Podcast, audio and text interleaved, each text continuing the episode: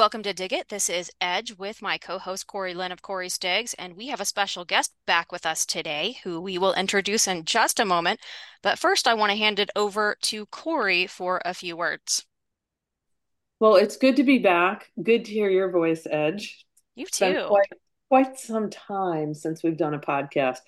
I had to uh, take a bit of a break for a family emergency, and I'm, I'm not going to get into that right now, but I did publish an article um, called I've been waiting for this for, or I've waited a long time for this. And uh, so people can read that, kind of just gives you a little background on how I got into doing this work and where I'm heading with it. And I'm super excited to be back. And we're going to kind of kick off with an every other week podcast to start. and it's great because we have John Klar back on. So it's going to be a good uh, I think, mostly positive podcast for this episode. And I'm actually going to turn it over to Edge to uh, kind of take the lead on this because I've been so out of the loop for the past month and a half. So I'm actually very interested to hear what John has to say and what these updates are. Yeah, absolutely. So now it's time to introduce our special guest uh, who has come back on the show, John Klar who is the author of the book Small Farm Republic and the Small Farm Republic Substack. He also does a lot of work for Liberty Nation News.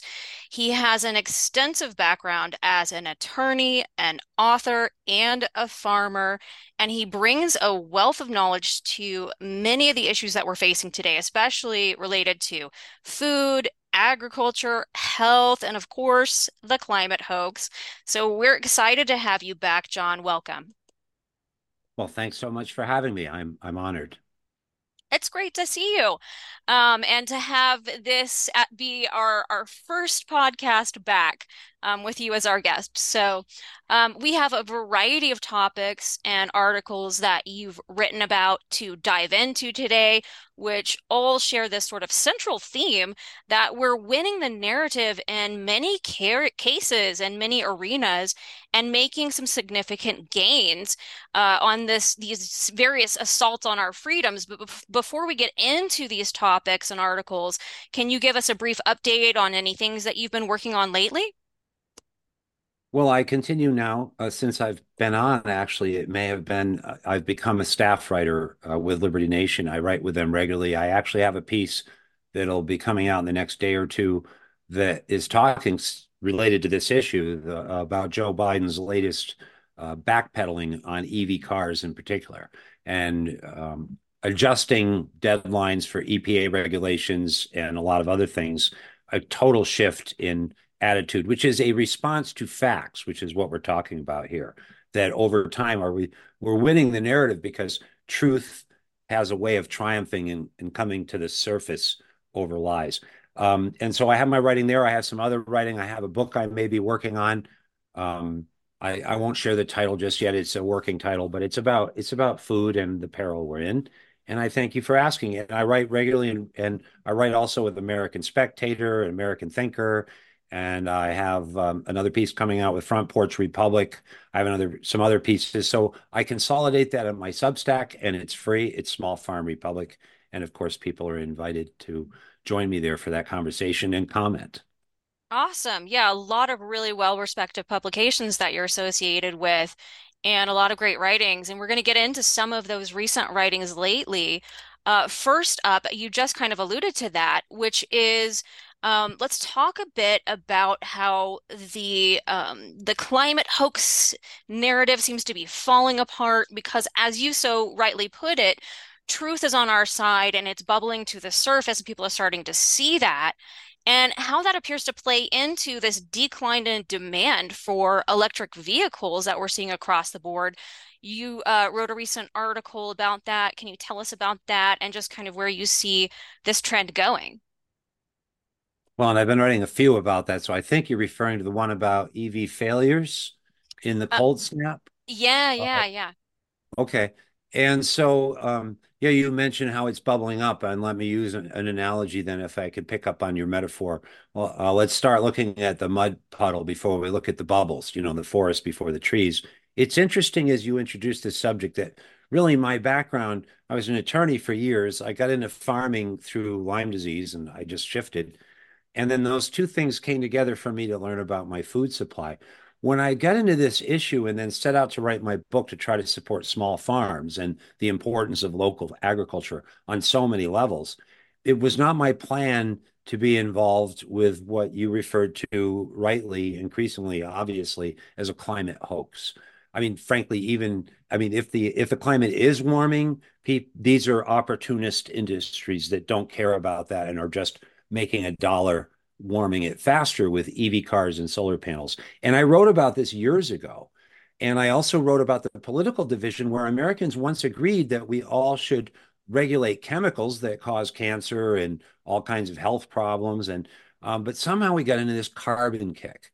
And so part of the what my book is about, part of the what we see coming home to roost now was that if we looked past carbon and looked at chemicals, we'd all agree but also we'd see that EV cars weren't so good, that solar panels weren't so good.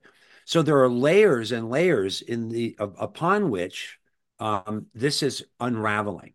And of course, it all dragged me into it because of the attack on cows and agriculture, which there are problems with pollution in industrial agriculture. And apparently, the world's only seen it when it became about carbon, but it's been a problem for a long time with neonicotinoids and atrazine and glyphosate. And in the last 20 years, a host of novel chemicals that are saturating our bodies and our children and our animals and our soil, killing our microbiome. So, EV cars are failing on all of the advertising wins, uh, supposed wins. One big win was supposed to be help the climate. Well, people are realizing that EV cars actually absorb a lot of materials and mine materials, especially batteries and lithium, upon in, in their manufacturing and then in their disposal. And so they they don't satisfy the climate sell. The pitch was climate sell. Number two, that they will somehow save you money. Well, they cost about twice as much as another car uh, as it is, the more government, which I'm talking about this in my upcoming article, the more government pushes people to buy EV cars and away from gas powered cars, they're actually going to drive up the cost of the gas powered cars because that's what people want. And what may, many people may not recall is that in the 90s, we had EV cars and the whole industry failed then because consumers didn't want to pay a lot of money for something that was unreliable. And it took an hour to charge. Now we see with the cold snap, cars stranded along the road because batteries don't work in the cold. We know this whether it's a, a drill or a car. And they get worse the colder it gets. People were stranded, charging stations weren't working, they were backed up. the battery, once it's cold, takes much longer to cold, uh, charge. And they lose about 40% of their efficiency if it's cold because if you have the heater on. So all of a sudden, these cars that have been very popular in California are, are just not cutting the mustard in cold uh, climates. So you add all of these things up, and they're not delivering on any of the proposed benefits, and they're and they're encountering insurmountable hurdles like the grid and charging stations. And it's like we're already spending billions, hundreds of billions of dollars off the cliff on this, and now it's unraveling. Well, same things happen with solar panels and and um, synthetic meat. Yeah, um, not to anyway, mention the supply chain. Your question. Right, but yeah, not to mention, I was just going to add to what you said, um, not to mention the supply chain issues when it comes to those battery components, right?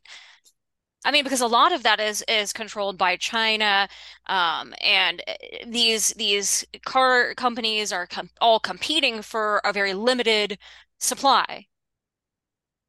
Well, that's true for all products, but yes, these are particularly precious substances, but also some of them are very common the silicon used in uh, solar panels is made from sand and coal.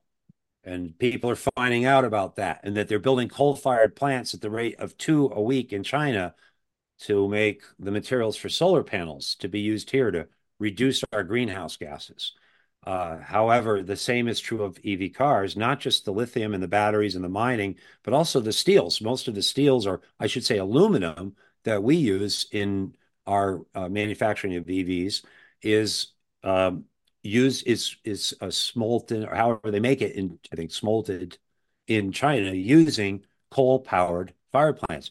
So people are just over time, the things that were hidden, the externalized costs of production are now coming to the fore. We know about the labor issues, right? Yep. And so the more you look at this, but also what we're starting to see is that we have a limited number of, of amount of resources that we cannot treat as if they're infinite. And then all of these things also end up in landfills, and batteries are particularly bad that way. Right. So yes, it's unraveling on the John, I have a I have a question for you. You yes, you said at the very beginning that Biden was uh, backpedaling on the electric vehicles. Can you tell us what you're referencing? Because I've been out of the loop, so I'm really curious to hear what what this backpedal is. Well, it's really quite interesting, actually. I'm glad you asked, Corey, because actually, if you look at it, he's actually not backpedaling, he's pausing. And the underlying cause, I'm sure this would be so um, unimaginable to conceive of, but is that auto workers and others are furious with him and are not going to vote for him. And he needs the United Auto Workers Union to back him in 2024. And so apparently the environment and all of its demands are going to be put on hold because he's got an angry mob on his hands. Um, again, the same failures of the 90s when the private industry was subsidized then, it failed. The EV car failed. The technology has improved, but not enough apparently to overcome these fundamental problems. Um, and so now uh, the, the high costs, people are seeing that these are really elitist vehicles. Another thing, I wrote a whole article about increasingly studies showing these are regressive, that you're taxing um, lower middle class Americans to fund $70,000 cars for people who can afford them. And that is not progressive. That's literally taking money from the poor uh, and giving it to the wealthy. And I've challenged legislators here in Vermont about this. And the answer is always, well, but we're helping the poor. We're taking money from the poor, but they're the ones who will suffer most from climate change. I literally have this on uh, film from legislators in Vermont saying this.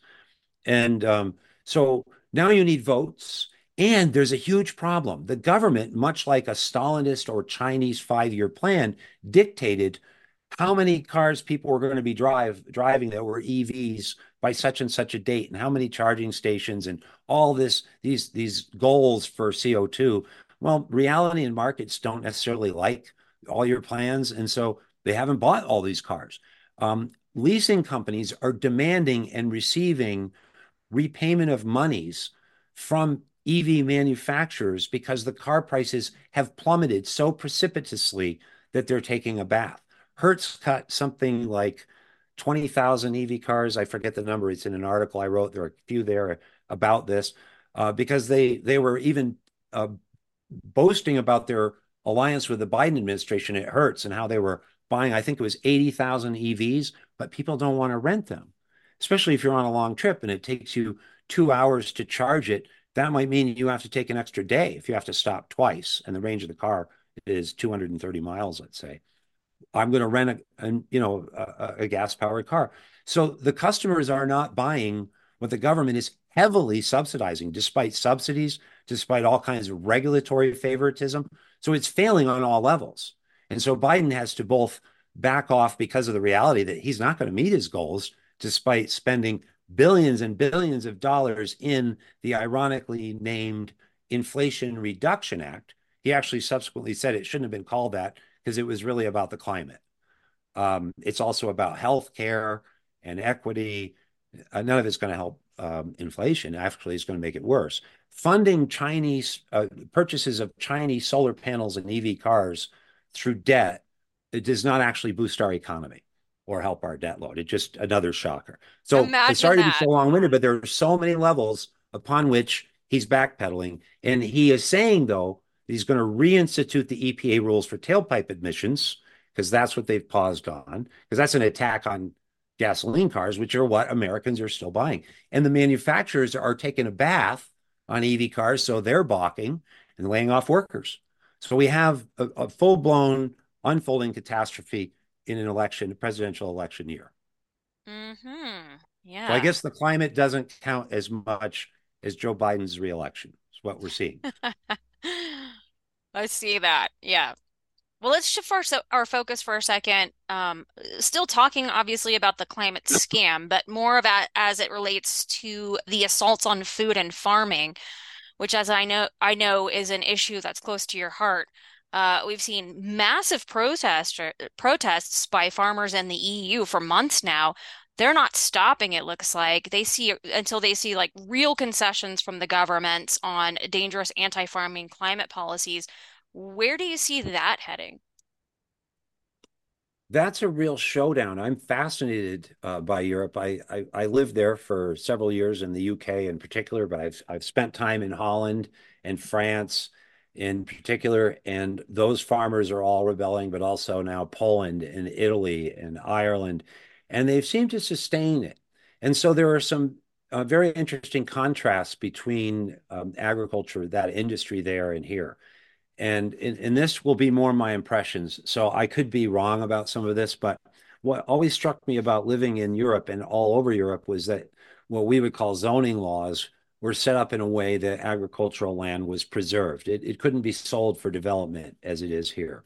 And here we would say, well, free market. And so we took a lot of farmland a lot more quickly and developed it into suburban areas where Europeans they have their tiny little you know yards. We like our big yards. We have even for Vermont in Vermont for a while we had a 10 acre minimum lot requirement for a while in an effort to keep open spaces. They got rid of that for other reasons.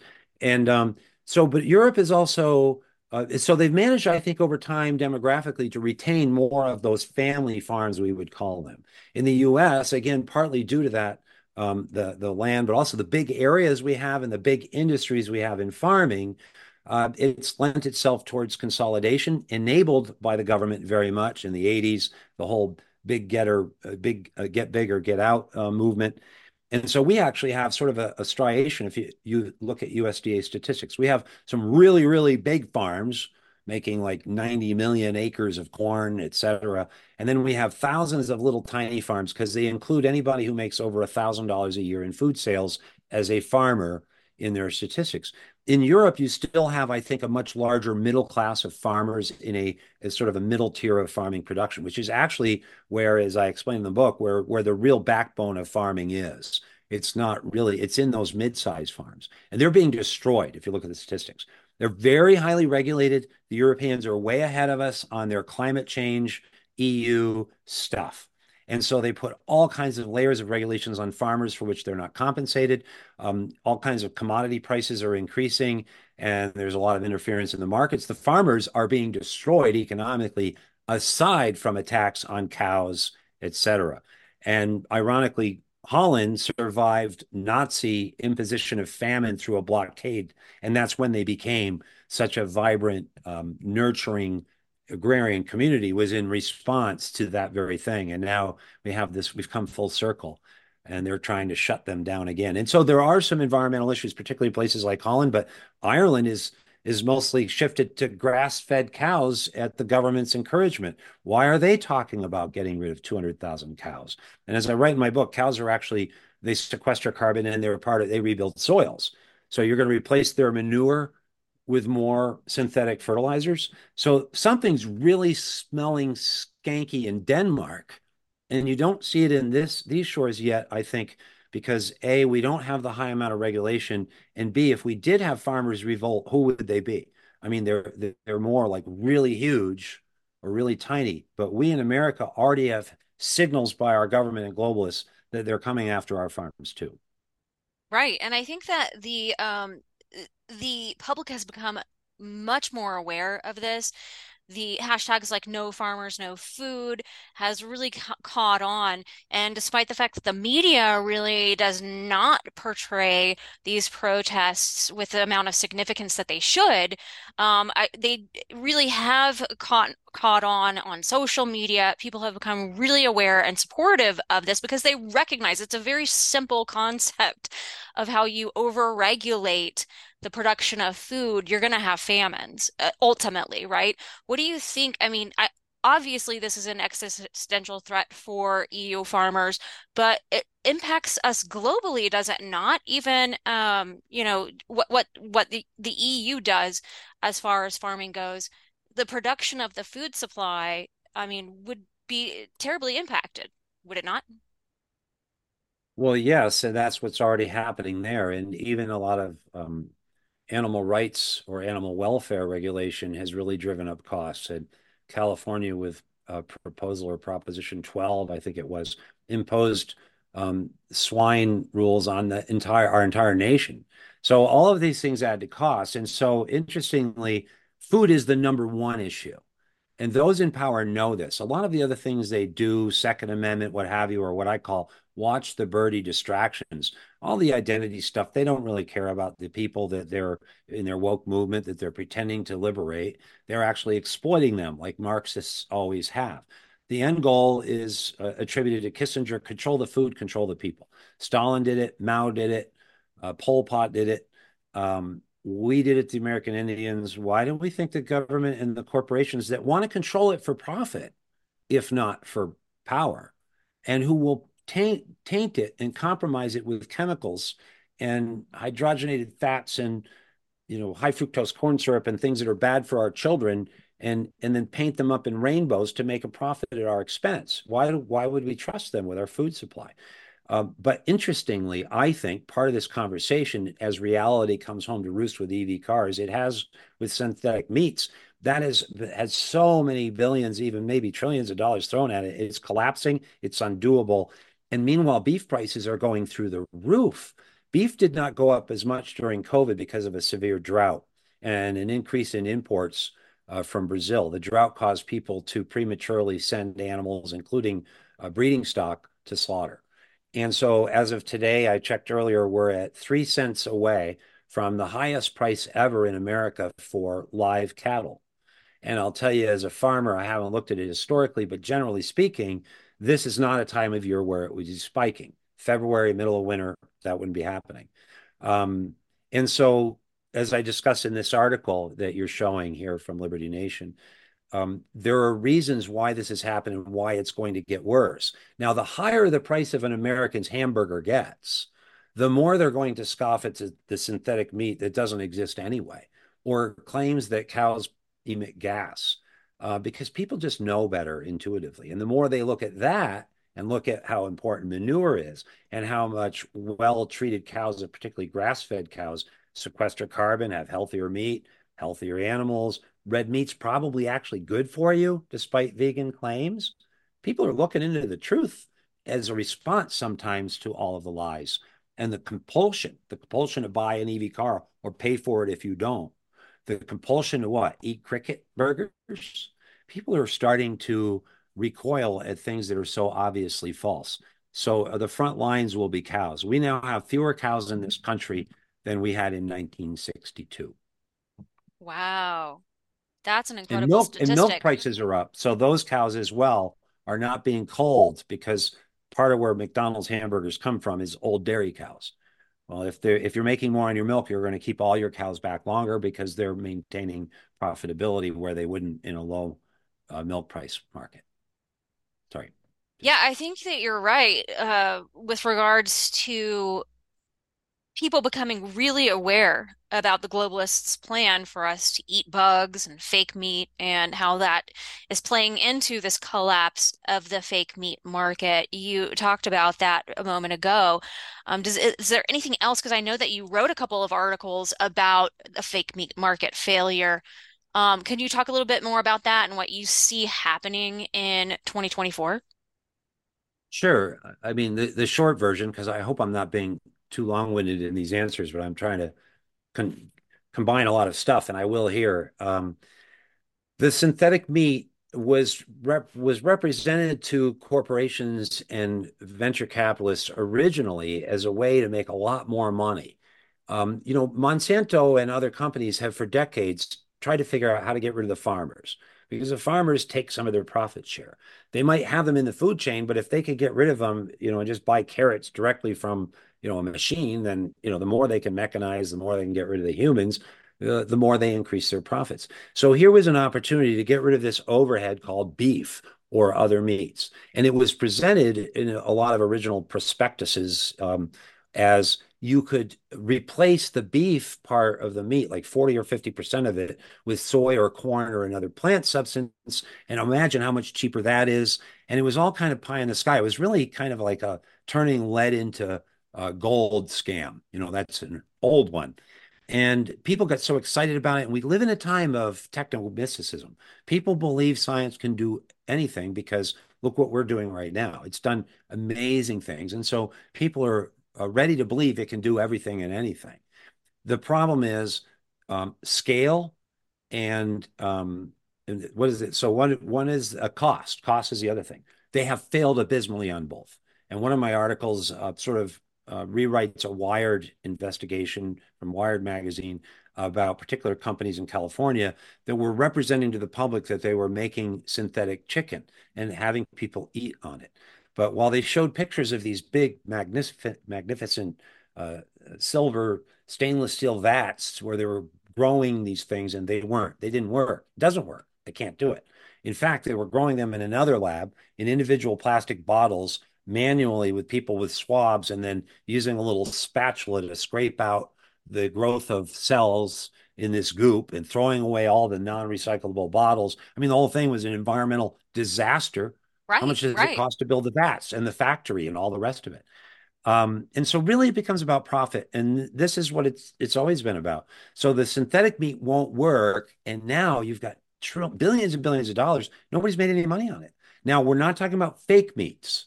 And that's another category of problem. They can at least make them, uh, but more and more vegans and others are eating them. And A, they don't taste good. B, they're generally kind of expensive. And C, you start reading the ingredients and you realize they're as highly processed as real chicken McNuggets or other things. And that if you're health conscious and or vegan, many times are, you don't want that. So that's that's an industry that's also collapsing right now. I think 2024 will see some major um, consolidation in that industry. Yeah, I agree. I think that people have really learned uh, a lot about this industry and seen um, how not only is it gross, but it's unhealthy. And this whole sell about how, it's better for the environment somehow is a complete lie when you find out all the chemicals and the byproducts and the way that they produce this stuff. It, it's not eh, good for the environment at all. Well, that's certainly something I've emphasized. If you're going to make a synthetic meat, for instance, out of soy and corn that are grown with GMO technologies, then you're polluting the planet far, far more than a grass-fed cow ever could. Um, you know, using the solar panels that God made that are green and use photosynthesis and don't need to be landfilled. Um, so, so a lot of these things are are just starting to unravel. I'll be curious to see if there are lawsuits by investors in the synthetic meat department, though, because that's really a case of perhaps false misrepresentation or fraud. Um, to have alleged that you were going to provide uh, limitless, cheap, tasty meat to people because they did. Uh, the money there is huge, and maybe that will be a lesson to people. But I think that's going to push people back to appreciating their cows again. So sort of the pendulum will swing back. I have to say though, there is some appeal to the idea of using cockroaches to convert restaurant waste into pet food. Okay. Could elaborate on that because I'm not sure what, what exactly you're talking about. well, so um, in China, they're doing it and they actually do vertical farming now uh, with pigs. I think I was reading one pig facility is, I think, 28 stories high. They do it with cockroaches and they have closed facilities where they have tens of millions of cockroaches. Apparently, the munching sound is quite loud when you walk in. And they use conveyor belts to bring restaurant waste from human consumption in for the cockroaches to eat. And then they um, convert the cockroaches to a powder that, under traditional Chinese medicine, is actually medicinal, so you can sell it to humans. Uh, but bugs as a meat replacement or protein replacement, if it was healthy enough for cats and dogs, would probably be an arguably effective way, whether or not it's environmentally sound as a farming angle, might actually be a really good way to reclaim food waste that otherwise is filling up landfills, which is a precious space. Whether or not um, methane is a problem, it's it's tragic that we um, we throw away about 40 to 50 percent of our food in this country. So if we could convert that to dog or cat food, we put about 25% of our, our meat production, our beef production included, I believe, into pet foods in this country. Um, so anyway, I'm just saying there might be something amongst all of these great ideas that actually works. And, and I'd like to give credit where credit's due to prove that I'm not just a naysayer, but I'm being proven right. I've been writing about this stuff for, for years and as other have others. because it's just so ludicrous to a farmer. But to a technocrat making money to dream up fantasy ideas that they actually might think are real has become a new industry. Right. Corey, did you want to say something? Well, I think everyone needs to be making their own pet food from meat and vegetables and fruit and herbs and not be buying pet food out there or kibble because kibble's just no good for your dogs or cats That's how that. people used to do it. There Yeah, was no pet food industry. Right. Yeah. Definitely wouldn't want to feed pets uh cockroaches. I, I know that they they are yeah. What's the other one though? Not is it crickets? They Crickets, they're already cockroaches, using. um, mealworms. Um, there are actually a lot of different potential edible protein-rich bugs, but you know, I'm appreciating my burger more all the time. Yeah. So, speaking of, um, so we've talked about the faked meats. You talked a bit about real beef. Tell us about these articles a little bit more in depth uh, that you've recently put out about the attacks on beef, the case for for cows having more cows, not fewer cows to help the environment, and um, also I know that you you spoke a bit about the rising beef prices. If there's anything you want to add to that. So, um, interesting segue there because again, back to your intro and the broader issue of truth triumphing over fiction. Um, I think hopefully more and more people will understand that if someone's willing to tell you sell you one form of snake oil, they might be able to sell you a bunch of others.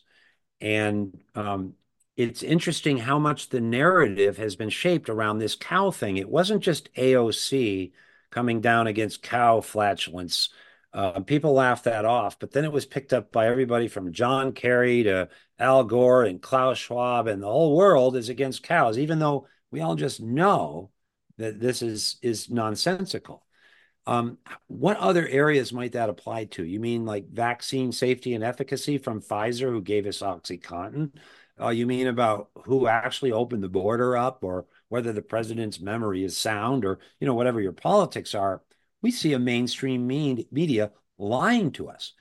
And when the World Economic Forum, which is populated by so-called partners that include Monsanto, now Bayer, and Syngenta and Cargill and and and and, and all of the usual players, DuPont and Dow, and they're all in there. And they're going to save the world with industrial food. And then they tell you that they're going to have synthetic meat and cows are bad. You might start wondering about the mainstream media messaging. And so I wrote the article about more cows. That was on American Spectator because little noticed at um, at the summit, um, COP28, I think they call it in Dubai. Got all this stuff about climate change. A big theme was to regain uh, credibility and trust because more and more people are looking at this WEF as if they're from outer space. There was a whole a panel of soil experts, of which one that I reference in the article is from here in Vermont. And the whole theme, and I quote from him, uh, was why we need more cows to sequester carbon using traditional practices and not dismiss cows because of industrial uh, destructive practices that are not the cow's fault. And you didn't hear it in the media. That's why I try to write about it. Where is that? We hear all these voices. We hear Greta Thunberg. We hear all of these alarmist voices of urgency and why we need technological solutions or to give Bill Gates more power and trillions of dollars to, you know, genetically modify everything from mosquitoes to to let's splice pork with um, what is it? Soy. A British company is is going to grow soy that's spliced with swine genetics. Um, how about we just put the cows back on the grass? And here's a guy that they actually gave a platform right there in Dubai, and and crickets, back to crickets, but you hear nothing. Um, so that's why I, I encourage people to read his words and others who actually understand cows and soil scientists, uh, soil science. Joel Salatin, uh, Wendell Berry. You know, many people have been writing about. Aldo Leopold told us this a hundred years ago, and we're, we're just now starting learning. Frankly, we're just now learning about our microbiome, and we're really starting to unearth a lot of knowledge about the microbiome, which is called the soil. And so um, that's that's where the, we're going more and more. We're saying we need more cows Um, if if climate change is a problem to the extent it is, cows are actually an, a great improvement over any other things they want to do. Cows Right. sequester carbon. Um, EV cars and solar panels do not. Right. And so it destroys and de deconstructs this whole narrative that these these policies that are being pushed are actually about the climate. When and people are starting to see behind the curtain and realize, no, no, no, no, no. This is about controlling the food supply, right? And creating food shortages where we could have abundance, but we won't under these kinds of totalitarian uh, policies. And so people are starting to realize that. I think that um, you're right that consumers are becoming much more wise than ever before, and partly and due due to the COVID psyop. That the government, they realize the government lied to them and they no longer trust so-called authoritative figures, and they're starting to act, ask questions on all kinds of issues related to our health, including our food. And they're realizing so many other things that they've been told about our health and healthy eating has been a lie, such as like the dangers of eating red meat, or even the food pyramid, which really puts an emphasis on eating crackers and breads and cereals as Mhm. the largest portion. And of course, it's no coincidence that we find out that these so-called healthy cereals are filled with chemicals that are known to cause infertility and delay puberty.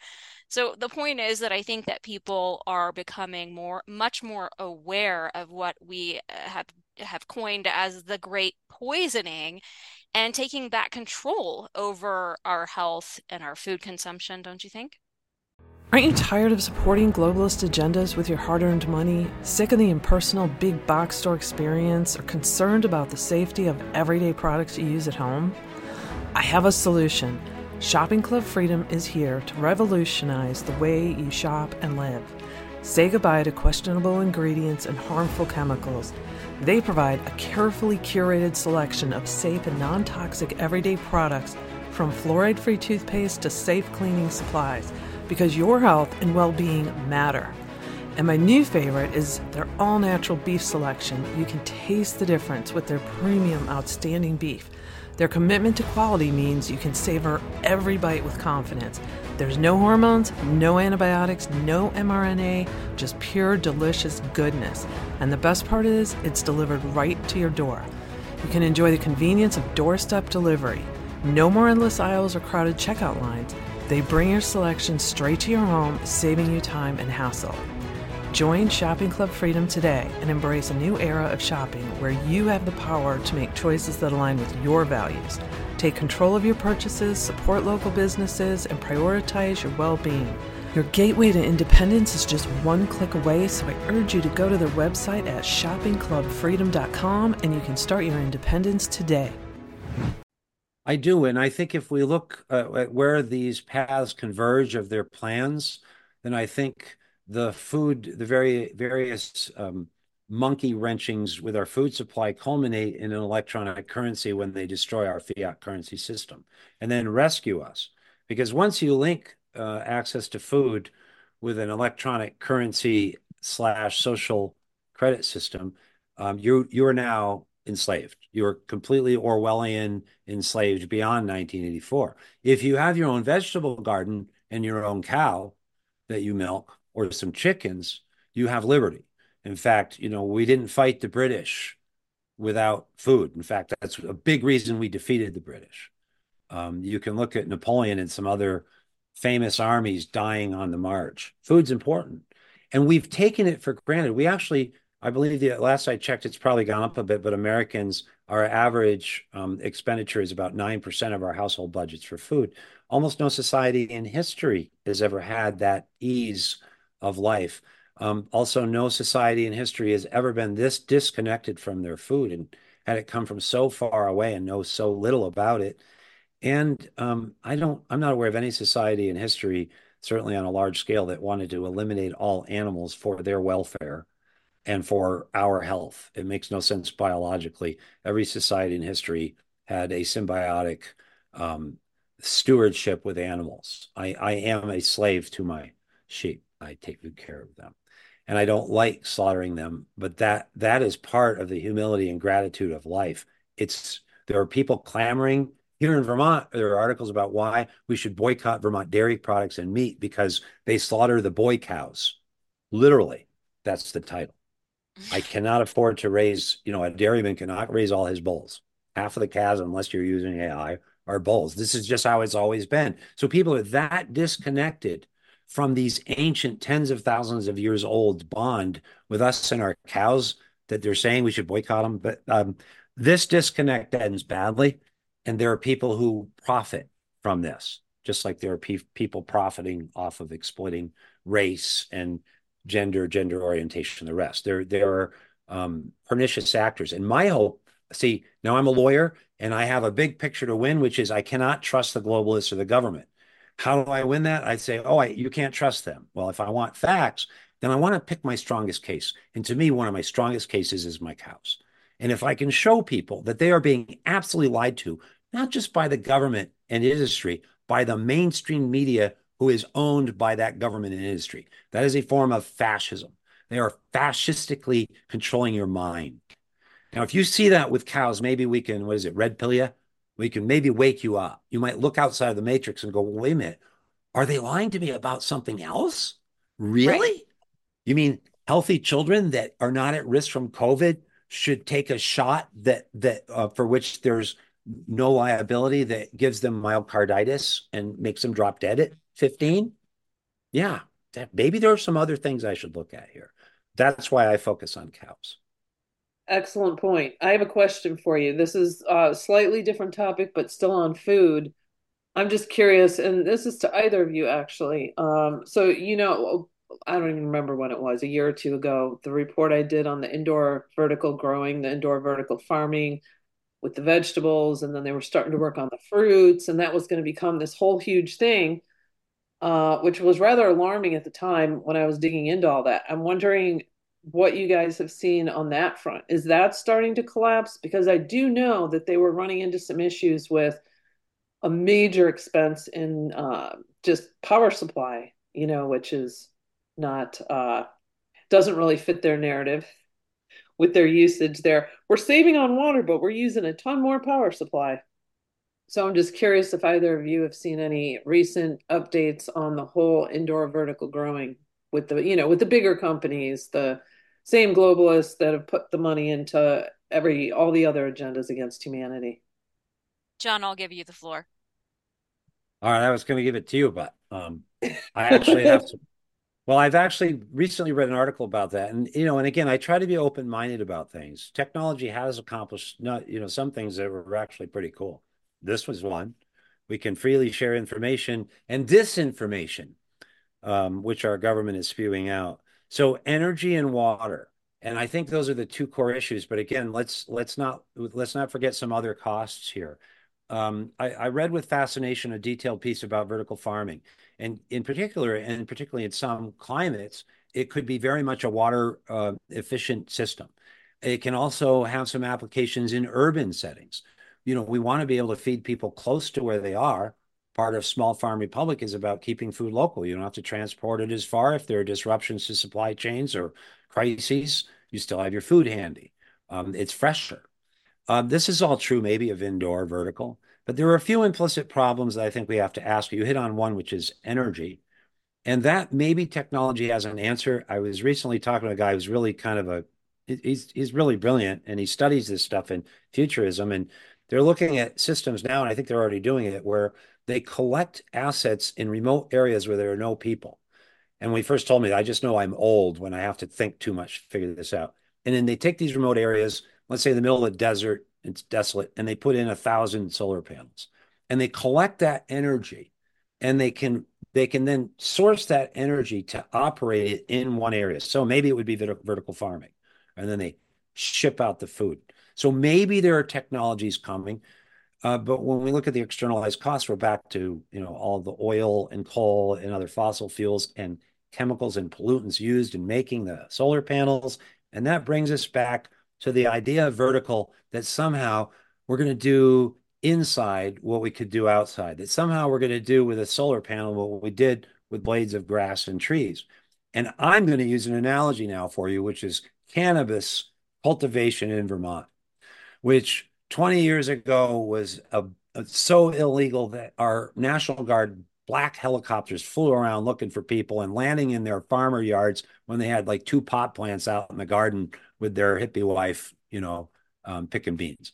And now it has become legalized, it's become really expensive from what I understand. And it's a really polluting industry. They're all indoors, right? So now you've built a building in Vermont that you have to heat year round. You're powering it. The electricity is coming in. Um, you've or you're going to cool it. So all kinds of air control. You got to wear all kinds of plastic when you go in, so you don't get nymphs or spiders or aphids or whatever they get in there because it's not outdoors where the sun kills these things. So and then you need chemicals. And recently I read a study or heard a study about all kind of phthalates or other contaminant chemicals that are just absolutely saturating all the pots and everything. And then you have to have cameras running to watch it for security, according to the state. So you know how good that is for the environment to have a bunch of cameras. And I talked to one guy, um, he's paying $20,000 a year in bank fees on his marijuana cannabis, you know, sales operation. They're just milking the cow. So now pot is more expensive than ever, and it's illegal for people to grow it outdoors. They can now grow it up to eight plants in their yard, but it's illegal for them to grow it outdoors and then sell it to other people. Can you imagine we did this with tomatoes now? So I can't sell you tomatoes anymore, and they're all going to be grown in a 10-story high cockroach slash tomato facility or something. It's it's just at some point, I think it runs into the same kinds of um, limitations that it sounds great, but you run into the limitations of reality. I think you hit on it. I think the energy. I think they often don't factor in the energy. So it may have some applications, but I throw out some thoughts. I hope I have not overindulged my well, time there. No, no. Well, but not to mention though, like with the globalists, the, the you know the the corrupt ones that are invested in it are looking at doing gene editing with the products, and they've also talked about injecting you know vaccines into lettuce and stuff like that. So, so that was a huge red flag for me um, when I was digging well, into you it. You also have total total control if you everything's indoor. It's just exactly. like meat. You know, exactly. if it's synthetic I, meat, I can't get it other than through you. Right. I was envisioning, you know, in the future, they've got these buildings with guards in front, so you can't access the food. Well, I just and think of it. Yeah. Sorry, go ahead. No, I was just saying your digital ID is not allowing you to buy it anymore. So yeah, no, I was just gonna ta- I was gonna compare what happened in the medical field, you know, in the early turn of the 20th century with, you know, the Rockefellers taking over and really creating the pharmaceutical industry. Everything was sort of naturopath back back then. And they realized you can't mm. patent all, anything that's natural. So let's yes. make a synthetic version that we can patent and then we own it and we can completely have total control over you know the the supply and the demand of that you know that medicine. And so it seems like the same sort of thing is happening with food where it's like they can't patent you know god-given foods you know that are bountiful and and free to to all. They have to make a synthetic version of it that then they can then have total control over right? Well you may be familiar with the um, Monsanto v. Bowman case. So they did patent uh, DNA in their, in that case, GMO soybeans. Um, and for your listeners, so Bowman was a farmer out, I think in Iowa, perhaps, and he bought some Monsanto seeds that were uh, Roundup ready. So they were resistant to Roundup with all those features, the glyphosate. And he kept back some of the um, some of the seeds that he grew from those plants. And then the next year, he planted those soybeans and he actually contacted Monsanto and he said, Hey, guess what?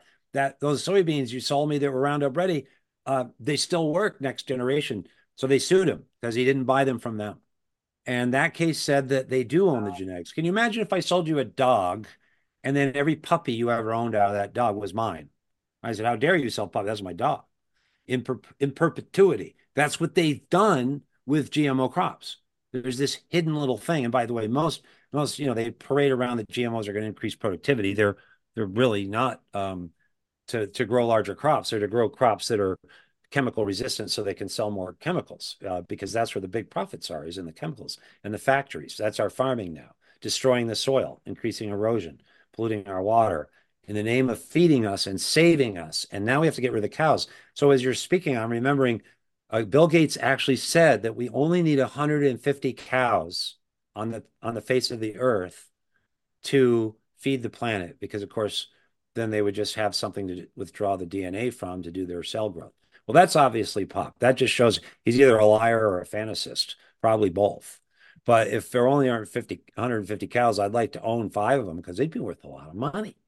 and that gets us back to why I think cows are about to go through the roof.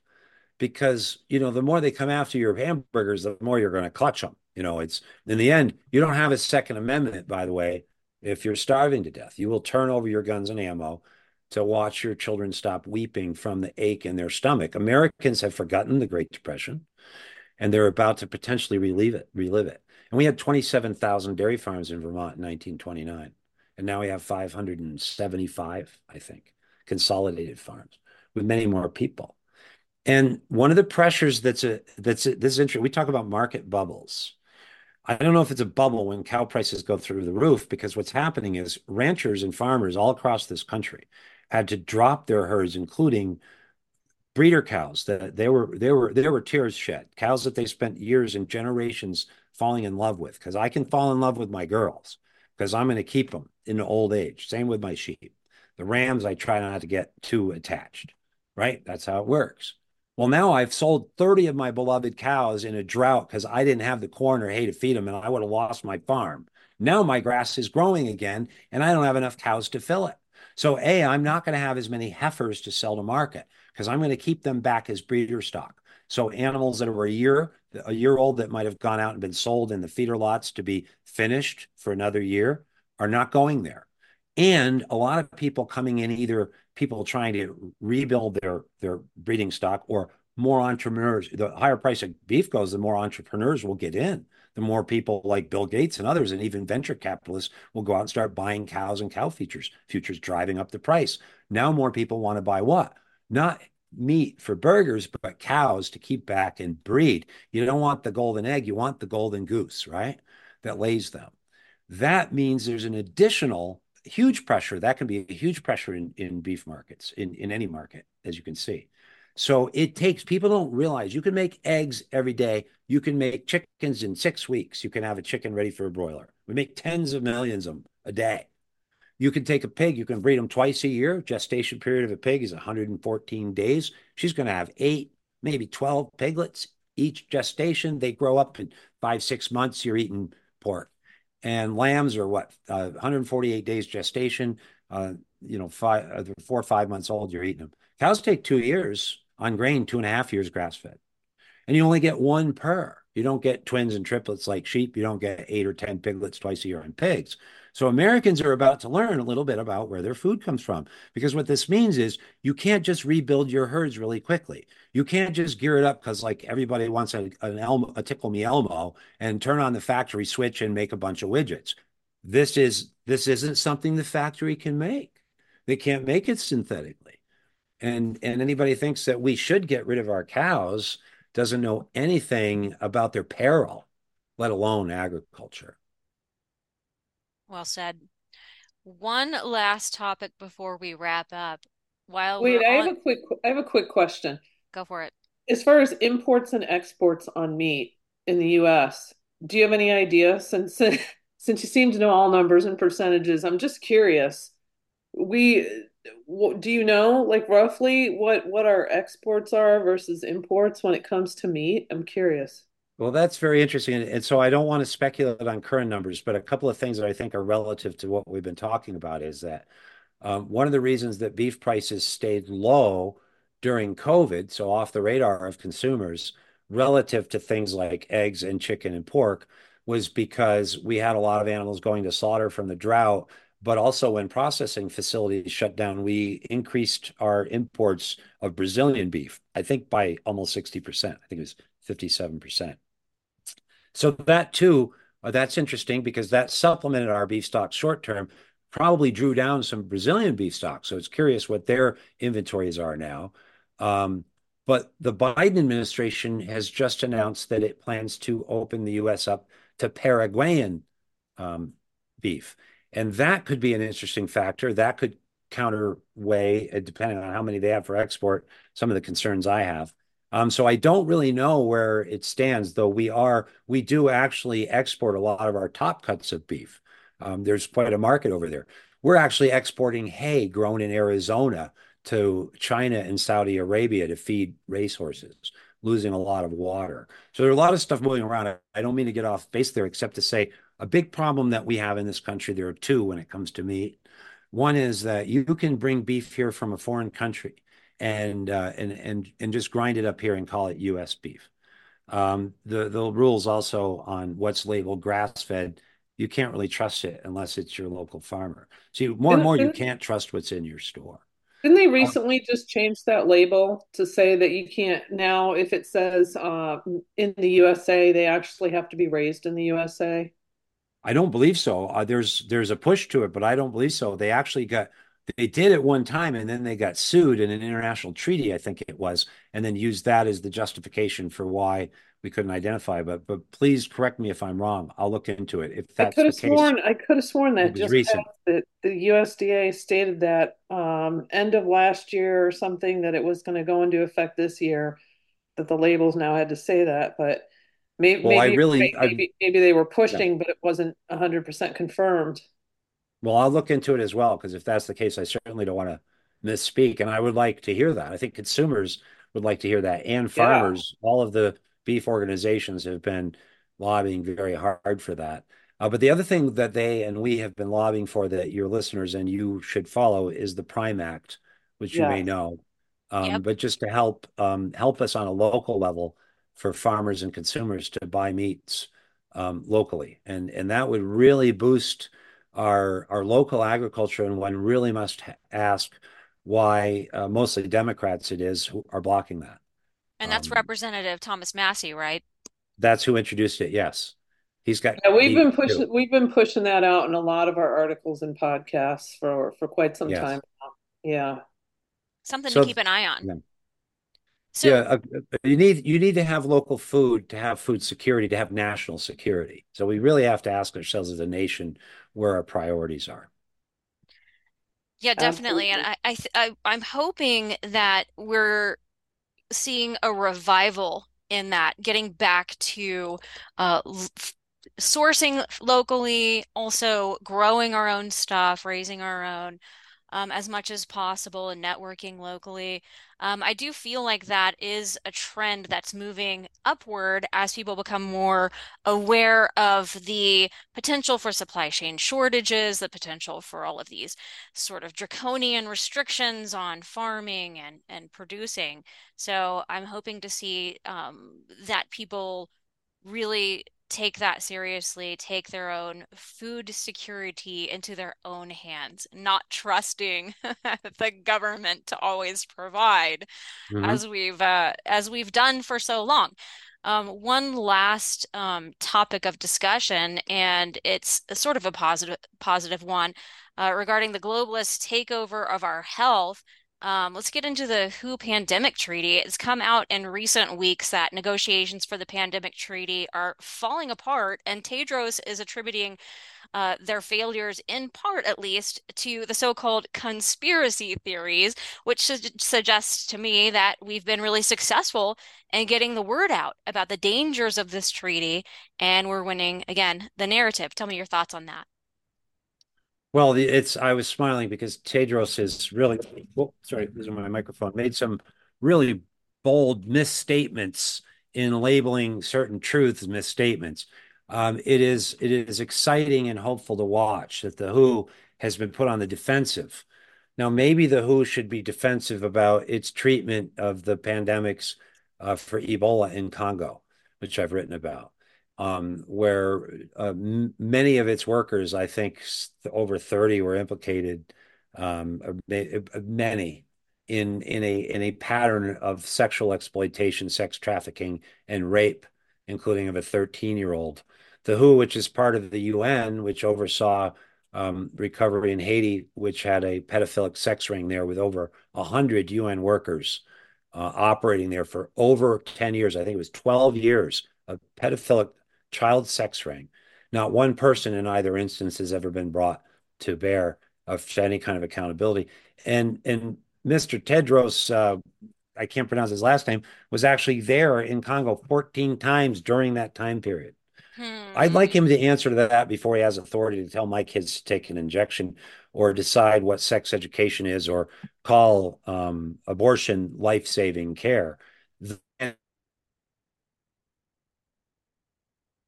Involved in trying to unravel this, uh, working with Dr. Nass and others, just submitted another piece about this. Um, there are several levels that it's falling apart. So called misinformation that it would question, uh, that it would challenge national or individual sovereignty or rights is being dismissed by the WHO as disinformation, when in fact, I can tell you as a lawyer who studies it and has a background in international law that it is a very legitimate concern. And if not, they should assure us that all of our individual rights to bodily autonomy, freedom of speech about vaccines, freedom to assemble, including in churches or other bodies, or to protest vaccines, freedom to travel, all guaranteed in our US Constitution. If they will not affirm them, you can tell that they're lying because the fact checkers and the entire mainstream media are joining him to dismiss any of us who question this.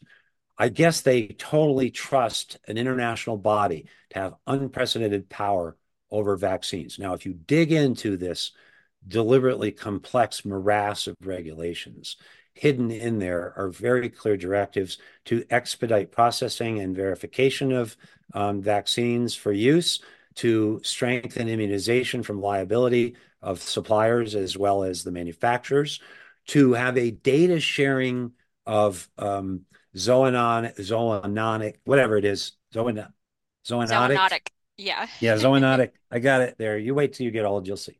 Um, a little brain uh, flatulence there, and um, the to to actually have open access in a data bank to the dangerous pathogens being studied as bioweapons. It's kind of gain of function research writ large. If you read through it, part of the pandemic treaty particular, particularly favors equity, because you know, just as Biden winning election is more important than saving the planet. Equity is more important than stopping a pandemic. So you have to bring doctors from developing countries over to your gain of function research facilities in developed countries and vice versa. And if you find a new dangerous disease, including in animals, you have to provide it to the data bank so everybody has it. Gosh, that sounds like a horror movie to me. So a lot of member nations are balking about sovereignty, about the extent of control the WHO will have over local health measures vaccines. There's another thing that strikes me because throughout a lot of these documents, you'll always see the equity stuff constantly includes not just race, but also QBGLT. The pandemic treaty talks about equity and wealth allocation and all this resource allocation based on equity, but never mentions sexual orientation or gender identity. And I believe there's a specific reason that they have not done that. And that is because out of the 194 countries that they need to solicit to get a two thirds vote of approval, a lot of them are traditional, especially African or Central American or South American nations that are not going to buy into that.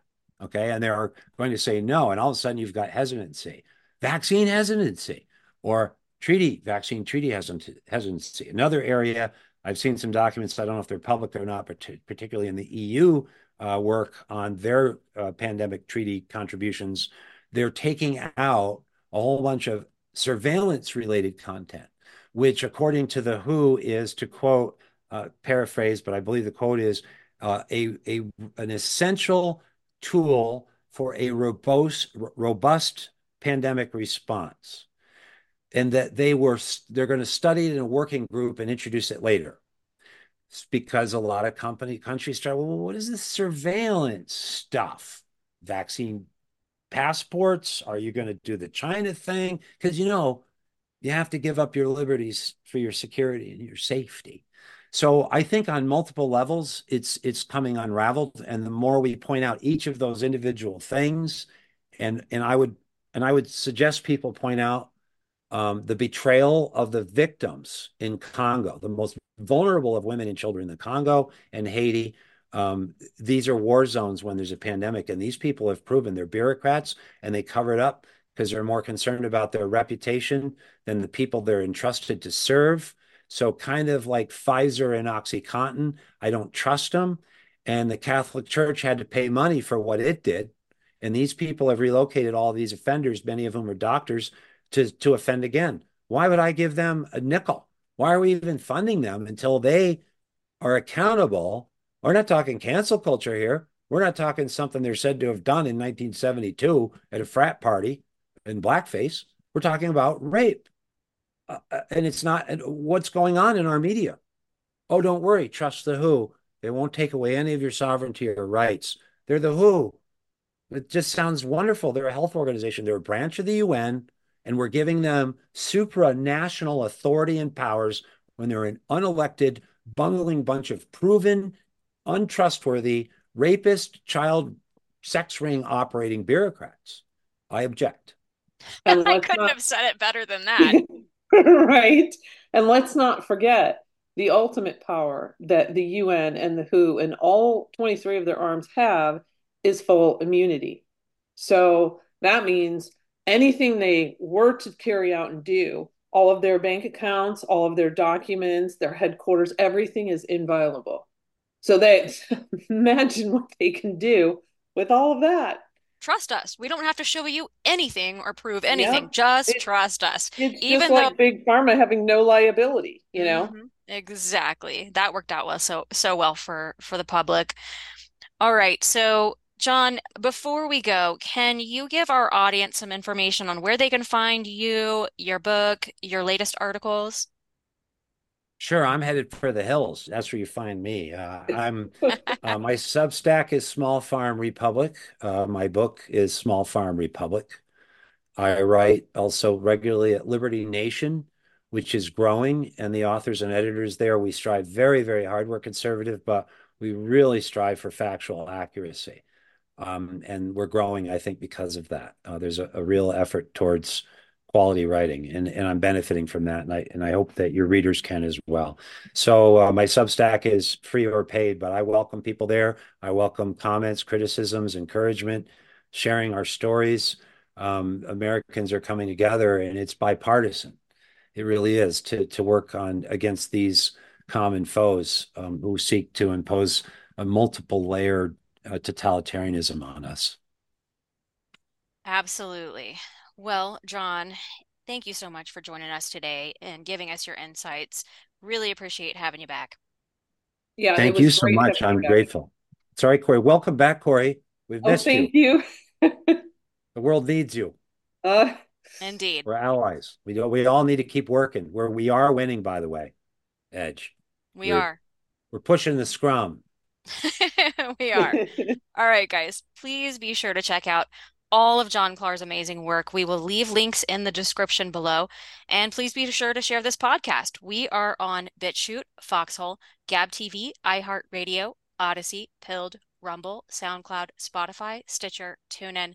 No longer on YouTube, so be sure to subscribe to our other platforms. And we'll see you back next time, right here on Dig It.